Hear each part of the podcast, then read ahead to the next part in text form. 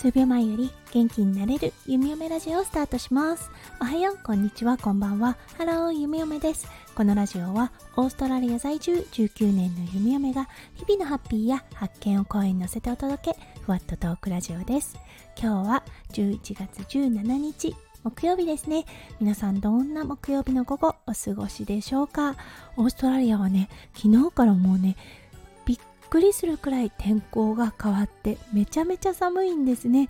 昨日はね、冬に着ていたガウンを羽織って夜を過ごしました。それくらいね、肌寒い夜、そしてね、肌寒い朝を迎えたオーストラリアとなっています。あとね、もう数日間この風の状態のようなので、ちょっとね体調を崩される方多いんじゃないかなと思っていますはいそれでは早速ですが今日のテーマに移りましょう。今日のテーマは苦手な食感苦手なものについてお話しさせていただきたいと思います。それでは今日も元気に弓嫁ラジオをスタートします。うん、皆さんもね一つや二つきっとあると思います。苦手なもの触った時にちょっとね嫌悪感を覚えるもの。うん読み読めこれね賛同してくれる方なかなかいてくれないんですが発泡スチロールがすごく苦手なんです。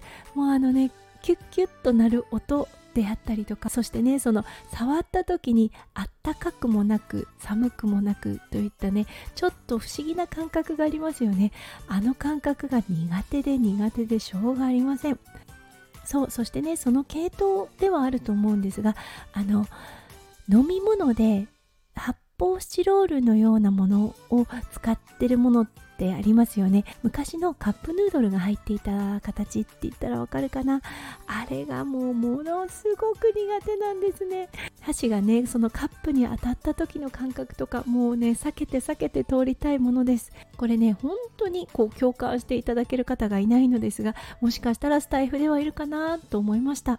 はい。あとね最近オーストラリアそしてね世界各地でも行われているこの SDGs 対策ですね。その一環としてオーストラリアはねもうね1回使用のプラスチックのフォークであったりナイフであったりあとはスプーンであったりねそういうものが禁止されました。はい。そしてね出てきたのがはい木のスプーンであったり木のフォークです。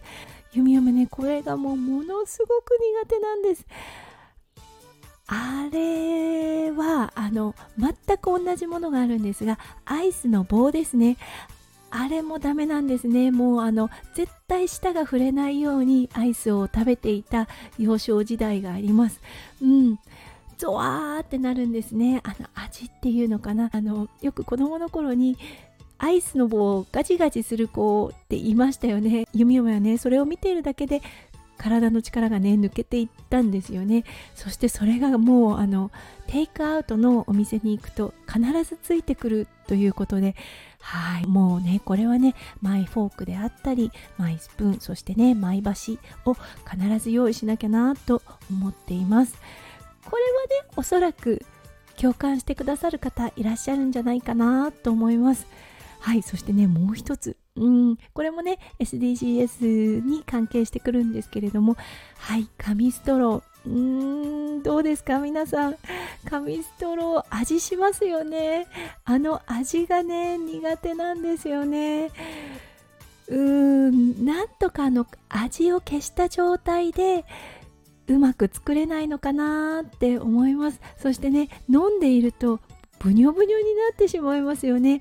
もしかしたら日本のねプロダクトはそういうことがないのかもしれませんがオーストラリアの紙ストローもうね飲み終わるぐらいにはすっかり水を吸ってしまってブヨブヨになってしまいます。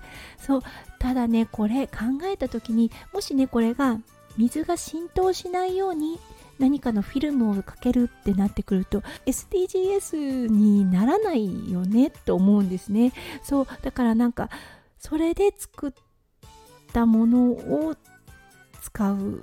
うんこれ本末転倒のような気もするなと思うんですがやっぱりねうんちょっと難しいよな。うんどうなるのかなって思っています。ねあのプラスチックやっぱりね何十年何百年うん、さらには何千年かけてやっと分解されるっていうものが多いと思います。そうだからねあのすごくね地球には優しいと思うんですがとっても苦手なものに入ってしまったなというような気がします。どうしてもね味がするなというような気がするのは弓嫁だけでしょうか。ね今日はねほんと取り留めもない話をしたんですが本当ね苦手なんですよね。うん、あの皆さんもねもしよかったら是非教えてください。あの私はこれが苦手なんですとか。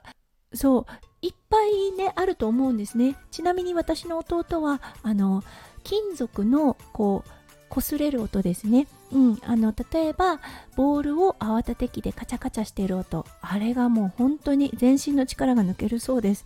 弓嫁にとってはねへえ何がそんなに辛いのかな？何がそんなにゾワーってなるのかなと思うんですが、うん、彼にとってはねもうめちゃめちゃあのー、嫌な音だそうです。はい。